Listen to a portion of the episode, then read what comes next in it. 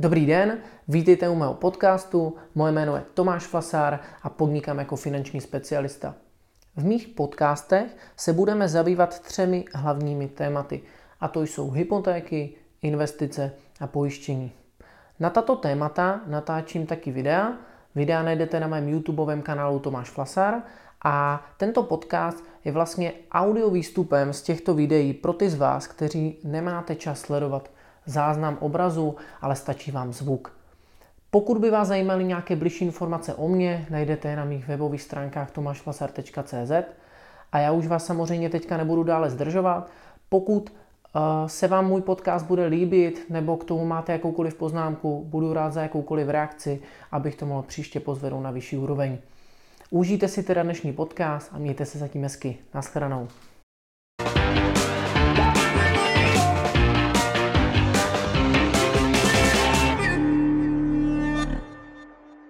Dobrý den, moje jméno je Tomáš Flasár, vítejte u dnešního videa. Dnes nás čeká investiční téma a budeme se bavit o investování do drahých kovů, přesně o investování do zlata a do stříbra. Na úvod si pojďme říct něco obecně o investování do drahých kovů. Pro ty z vás, kteří e, neviděli má předešlá investiční videa, tak se určitě podívejte, protože v jednom z nich probírám právě které aktiva se hodí na jaký in, horizont, jestli se hodí na krátkodobý, střednědobý, dlouhodobý a tak dál a nějaké základní věci, takže určitě se nejdříve podívejte na tohle video. Pro ty z vás, kteří jste to viděli, tak e, za mě zlato je určitě vhodné na dlouhodobý investiční horizont, to znamená někde 10 let a déle. Ono totiž na trhu existuje spousta firm, kteří se zabývají pouze prodejem investičního zlata či stříbra, a vlastně tvrdí, když to řeknu blbě, že uh, ty drahé kovy jsou takový všelek, že vlastně se hodí na všechno, na krátkodobý horizont, dlouhodobý, střednědobý, že vždycky vlastně porostou a vždycky rostly a jednoduše to prodávají lidem úplně na všechno. Jo? Já s tímhle úplně nesouhlasím, za mě to zlato i stříbro má eh, v portfoliu eh, určitě nějakým způsobem v diversifikovaném mít váhu, za mě ale do nějakých 10% a určitě na dlouhodobý horizont.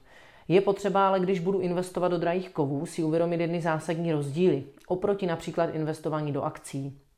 Pokud totiž investuju do akcí, tak jak jsme si ukazovali v předešlém videu, tak vlastně tam ten můj výnos plyne z toho, že vlastně ta akciová firma prodává nějaký produkt nebo dělá nějakou službu, má nějakou teda přidanou hodnotu pro tu společnost, vytváří zisky a tím pádem pro mě jako pro akcionáře plyne nějaký zisk ve formě buď dividendy nebo nárůstu té hodnoty. Nic takového bohužel vlastně u drahých kovů čekat nemůžu. To znamená, já tady nemůžu čekat, a to je za mě velká nevýhoda, nemůžu tady čekat nějaké složené úročení, není, tady nějak, není to jak kdyby produktivní aktivum.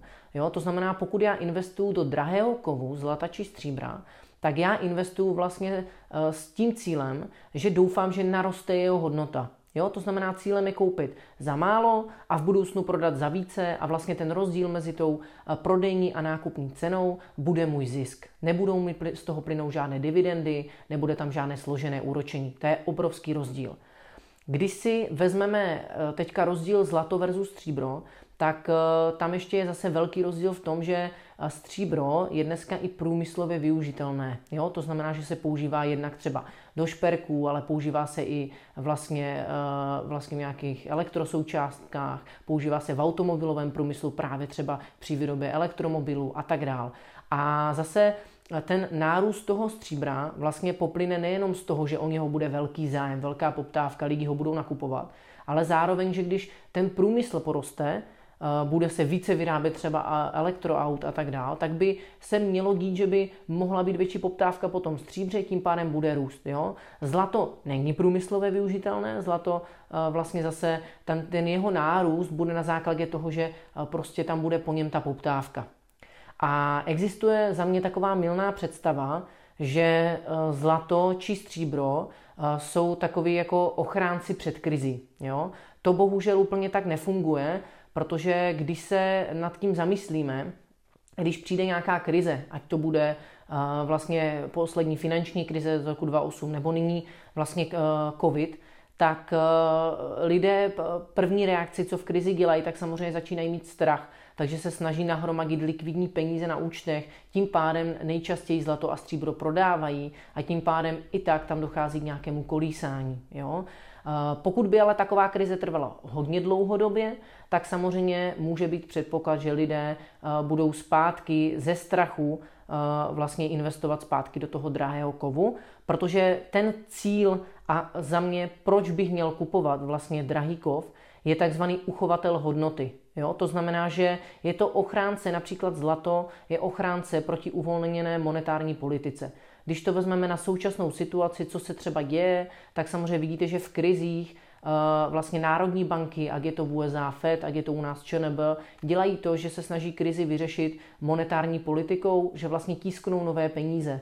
Čím je více ale peněz v oběhu, tím samozřejmě eh, je velký předpoklad, že nám poroste inflace, protože se státy zadlužují a aby ten dluh postupně smazávali, tak jim ta inflace samozřejmě napomáhá a čím více peněz v oběhu, tím eh, vlastně inflace roste. A vlastně zlato by eh, mělo mít v tom portfoliu právě tu, ten význam toho uchovatele hodnoty, protože vlastně mi z toho dlouhodobého hlediska pomáhá chránit před tou velkou inflací. Jo, to znamená, hodně lidí si třeba kupuje zlato z toho důvodu, že ho bere jako pomoc při těch nejhorších scénářích. Jo, kdyby se stalo, že tady bude nějaká, nevím, hyperinflace, najednou peníze úplně ztratí hodnotu, tak vlastně jediné, co tu hodnotu nějak bude mít, tak věří v to zlato. Zároveň, kdyby přišla nějaká, já nevím, třetí světová, tak prostě to se může stát jako v té době třeba jediné nějaké platidlo. Jo? To jsou takové nějaké teorie, proč třeba lidé investují do zlata. Stříbro zase mi pomáhá také vlastně ochránit moje peníze před nějakou inflací. To je za mě cíl, proč investovat do těch drahých kovů, ale je potřeba si právě uvědomit, že je to obrovský rozdíl oproti akci a že určitě v krátkodobém horizontu ten drahý kov může kolísat. Teď si to ukážeme na grafech. První graf vlastně, co si ukážeme, bude graf zlata. Bude to graf eh, od roku 1960 eh, někde eh, do roku 2019. Když se podíváte na graf zlata, tak vidíte, že oproti třeba, co jsme si ukazovali v minulém videu, graf a akciového indexu S&P 500, který sice krátkodobě kolísal, ale dlouhodobě rostl, tak tady vidíme, že ale u zlata se může stávat to, že samozřejmě může být třeba období klidně 25 let, kdy vlastně já na zlatu nevydělám vůbec. Jo? Vidíte, že třeba uh, obrovský, vlastně nebo uh, na nejvyšším vrcholu někde zlato bylo kolem roku 1980 a vlastně na tenhle vrchol se od té doby zatím ještě jak kdyby nedostalo. Takže pokud já bych v té době koupil třeba zlato, uh, tak já jsem na tom ještě nikdy nevydělal. Jo? Uh, takže je potřeba si uvědomit, že u drahého kovu, tak jak jsem říkal, že tam není vlastně složené úročení, tak vlastně může se stát klidně období dlouhé, kdy vlastně to zlato se třeba vůbec nepohne nebo minimálně a já na tom třeba nevydělám.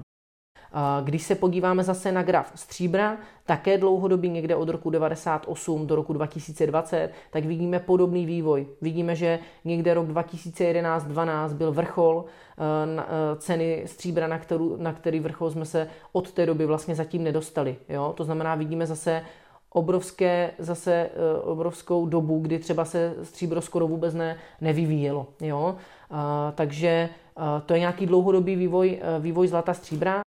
Když se podíváme krátkodobě, podíváme se na poslední rok a podíváme se zase první na zlato, tak vlastně vidíte, co udělal COVID někdy v březnu 2020. Vidíte, že opravdu zlato eh, také padlo, protože to je přesně ta doba, kdy se lidé toho zbavují a chcou tu likviditu, ale vidíte, že se z dlouhodobého teďka vlastně eh, zbytek těch měsíců se postupně narostlo ještě před tu dobu covidovou, eh, protože zase jednak je to tím, že to bylo hodně propagovaný médií a tak dále a lidé prostě věří, že to zlato jim uchová nějakou hodnotu, proto se zvýšila ta poptávka, proto nějaká cena.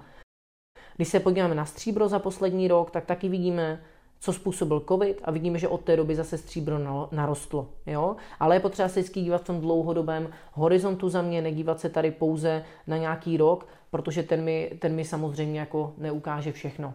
Takže e, určitě e, za mě e, milná představa je ta, že vlastně mě zlato či stříbro uchrání před krizi. Viděli jsme na grafech, že tomu tak není. Eh, milná představa je, že zlato a stříbro je všespásné a poroste vždycky. Viděli jste grafy, že je období, kdy vlastně vůbec neroste. A je potřeba si uvědomit, že opravdu je to specifické oproti investici třeba do akcí. Jo, za mě to zlato v diverzifikovaném eh, portfoliu i stříbro by mělo být, ale určitě za mě někde do 10% a určitě na dlouhodobý horizont. Jo, to znamená počítat s tím, že z krátkodobého hlediska může být volatilní a také nemusím vydělat nic. Nyní se pojďme podívat na možnosti, jak mohu do drahých kovů investovat. První možnost je nákup vlastně fyzického drahého kovu, ať už zlata či stříbra. Jak to vůbec funguje? Dneska je na trhu spousta firm, které, nabízí vlastně, že si přes ně mohu koupit investiční vlastně zlatou minci nebo stříbrnou minci, slitek, mohu si koupit vyloženě třeba cihličku a tak dál. Má to samozřejmě e, své, své výhody, nevýhody, má to nějaká rizika. Co je potřeba si pohlídat? Určitě je potřeba si pohlídat tu danou firmu, které, přes kterou si to zlato či stříbro nakupuji protože je bohužel na trhu spousta podvodných firm, je potřeba si zjistit, aby to zlato bylo opravdu rizí, potřeba si zjistit zase, s jakou rafinérií třeba spolupracují. Hodně těch firm mi nabízí třeba uchování toho zlata či stříbra u nich vlastně v nějakém sejfu, který je 24 hodin vlastně chráněný a tak dál. Je zase potřeba si uvěřit, jak tohle funguje, pokud to zlato nechci mít já sám doma, vlastně mám třeba o to strach, že nemám safe, Zároveň vlastně si i prověřit třeba zda nemají vysoké poplatky, zda opravdu nenakupuji za uh, úplně jinou cenu, než reálná uh, v té době je cena třeba zlata či stříbra, zda vůbec mi zaručují odkup. Jo, spousta firm má třeba ve smlouvách napsáno, že za určité mimořádné situace, což je třeba krize, vlastně mi nemusí zaručit ten odkup toho drahého kovu, takže já se ho budu těžko zbavovat a tak dál. Má to spoustu specifik. Jo? Eh, pojďme se podívat teďka na výhody a nevýhody. První za mě výhodou je ta fyzická podoba toho drahého kovu, jo? protože hodně lidí, když už si kupuje nebo investuje do drahého kovu, tak ho chce mít fyzicky, protože samozřejmě i ten pocit, že mám doma, já nevím, zlatou minci, zlatý slitek, je jiný, než když to prostě fyzicky nevidím a zároveň ta fyzická podoba vlastně je právě spojená s, tou, s tím cílem eh, té investice, že právě kdyby se, nedej Bůh, stalo nějaké ty katastrofické scénáře, jak jsme si říkali, tak eh, že vlastně to zlato budu mít u sebe. To znamená, můžu ho nějak používat, nějak směňovat, jako platidlo a tak dál. Eh, má to samozřejmě nevýhody. Hlavní nevýhoda je likvidita toho zlata. To znamená, když se právě stane, že já ho budu potřebovat přeměnit na peníze, že potřeba, aby ho ode mě někdo odkoupil, tak otázka za jak dlouho to bude, ale hlavně za jakou cenu to bude. A když by se staly právě ty extrémní situace, jak jsem říkal, že bych to zlato chtěl použít jako platidlo třeba, tak když doma budu mít cihličku, eh, tak samozřejmě já bych ho musel nějak rozstavit nebo rozřezat, jo? prostě není to vůbec jednoduché. Eh, druhá nevýhoda jsou transakční náklady. Eh, na které už jsem trošku narazil. Eh, to znamená, že často se stává, že když se podíváte na aktuální cenu toho drahého kovu a cenu, za kterou vy nakupujete právě ten slitek, tak je daleko vyšší a potom zároveň, jakmile chcete odkupovat, chcete to směnit za peníze, tak ta cena je zase o dost nižší, než je na trhu. Jo? Takže vlastně já na tom, na tom rozdílu vlastně nemusím vůbec tolik vykládat. Já jsem očekával, že se dívám na nějaké grafy, jak se vyvíjí zlato, mám doma tu zlatou cihličku, říkám super, ale je potřeba se podívat, za kolik to ode mě někdo odkoupí, protože to bude úplně jiná cena. Zároveň pokud to budu uh, si nechávat u té firmy uchovávat, tak se podívat, kolik mě to stojí. Eh, jestli to není drahé a vlastně celkově ty poplatky okolo, protože mnohdy eh, vlastně ty poplatky okolo jsou velice jako nevýhodné a vlastně za mě je to velká výhoda tady, tady téhle možnosti. Jo? Ale za mě toto je jedna z možností, pokud chci doma mít fyzické zlato či stříbro, opravdu si prověřit tu danou firmu a toto je jedna z možností, jak, jak můžete drahý kov nakoupit. Druhá možnost je nákup vlastně zlata či stříbra formou fondu. My už jsme si uh, u právě uh, akcí ve videu vysvětlovali, co znamená fond ETF, že to jsou nějaké indexové fondy, tak tak stejně existují indexové fondy, které kopírují cenu zlata a stříbra. Já mohu tedy nakoupit přes nějakého brokera daný fond a ten fond se bude vyvíjet úplně stejně, jako se vyvíjí cena zlata a stříbra. Uh, zase má to nějaká rizika, je potřeba zase Eh, si prověřit, přes jakého broukra to budu nakupovat, jakou má nákladovost daný fond a tyhle věci s tím samozřejmě spojené, eh, protože podstupu nějaké riziko té, té protistrany samozřejmě. Eh, když si vezmeme výhody a nevýhody, tak za mě tady velká výhoda je právě ta likvidita. To znamená, že tím, že to zlato nemám fyzicky, tak prostě jsem schopný jednoduše ten fond odprodat a je to daleko rychlejší, jednodušší, než někde tady prostě, jak jsem říkal, se snažit zlato někde prostě řezat a někde doufat, že ho ode mě někdo odkoupí. Zároveň výhoda budou nízké poplatky, jo? protože indexové fondy jsou známé tím, že jsou nízkopoplatkové, takže je to vlastně nejlevnější varianta, jak třeba do toho drahého kovu uh, vlastně investovat. Uh, jaké budou nevýhody, tak nevýhody bude právě to, že nemám tu fyzickou podobu toho kovu. Jo? Takže nemám ho fyzicky u sebe, takže pokud opravdu to nakupu z toho důvodu, že bych chtěl, já nevím, v 18 svému synovi prostě dát zlatý slitek, tak prostě tady to nemůžu udělat a proto to třeba nebude vhodný, vhodný způsob pro mě. Podle mě vlastně tady tenhle způsob je vhodný pro lidi, kteří opravdu chtějí likviditu, nemají třeba doma save, neměli by to kde uchovávat, nechcou to mít uchované od nějaké firmy, ale chcou vlastně se spolu podílet nějak na vývoji eh, té ceny toho drahého kovu a chcou na tom nějak vydělat, tak toto je za mě zajímavá možnost, jak to můžu udělat. Poslední možnost, jak investovat eh, do drahého kovu, tentokrát nepřímo, je eh, vlastně možnost, kterou beru, že je opravdu pro zkušené investory, ne pro běžné klienty, tak je nákup vlastně akcí těžařských firm. Co to znamená? Znamená to, že samozřejmě to zlato a stříbro musí někdo vytěžit.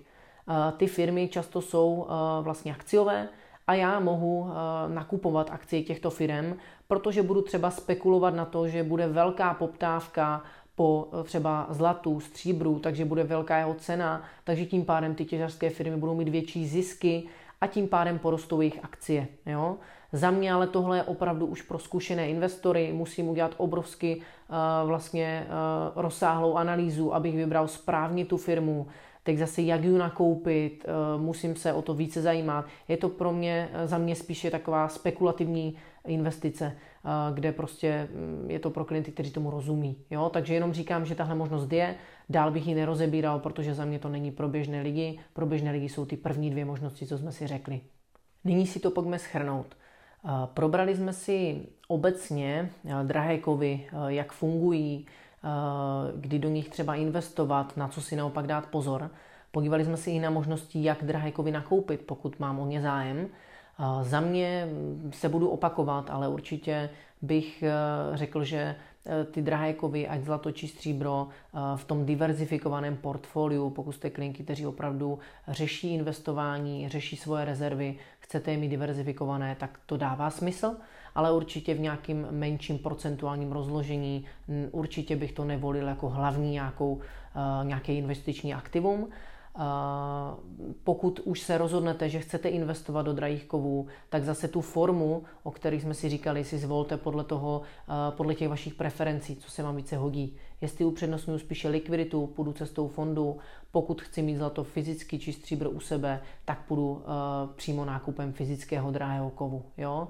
Pokud vložně jsem spekulant, rozumím tomu, můžu jít formou uh, nákupu těch akcí, těch těžařských firm a tak dál. Jo? Takže už je to potom na tom zvolit tu danou formu a uh, samozřejmě dneska se hodně mluví o jednak zlatu, uh, protože lidé vlastně ví, že bude nějaká následovat a nyní se děje nějaká uvolněná monetární politika, takže tím chrání své peníze. Zároveň se mluví o tom, že stříbro je oproti, že je velký rozdíl mezi cenou, cenou stříbra a zlata, že je stříbro podhodnocené, že by mělo mít určitě v budoucnu větší hodnotu a tak dál. Jo?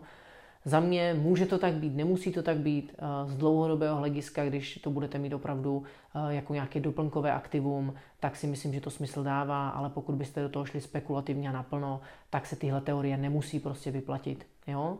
Eh, já vám děkuji za pozornost, doufám, že jste si dneska z toho videa odnesli, videa odnesli maximum, že vám něčemu byli a budu se na vás těšit příště. Mějte se hezky, nashledanou.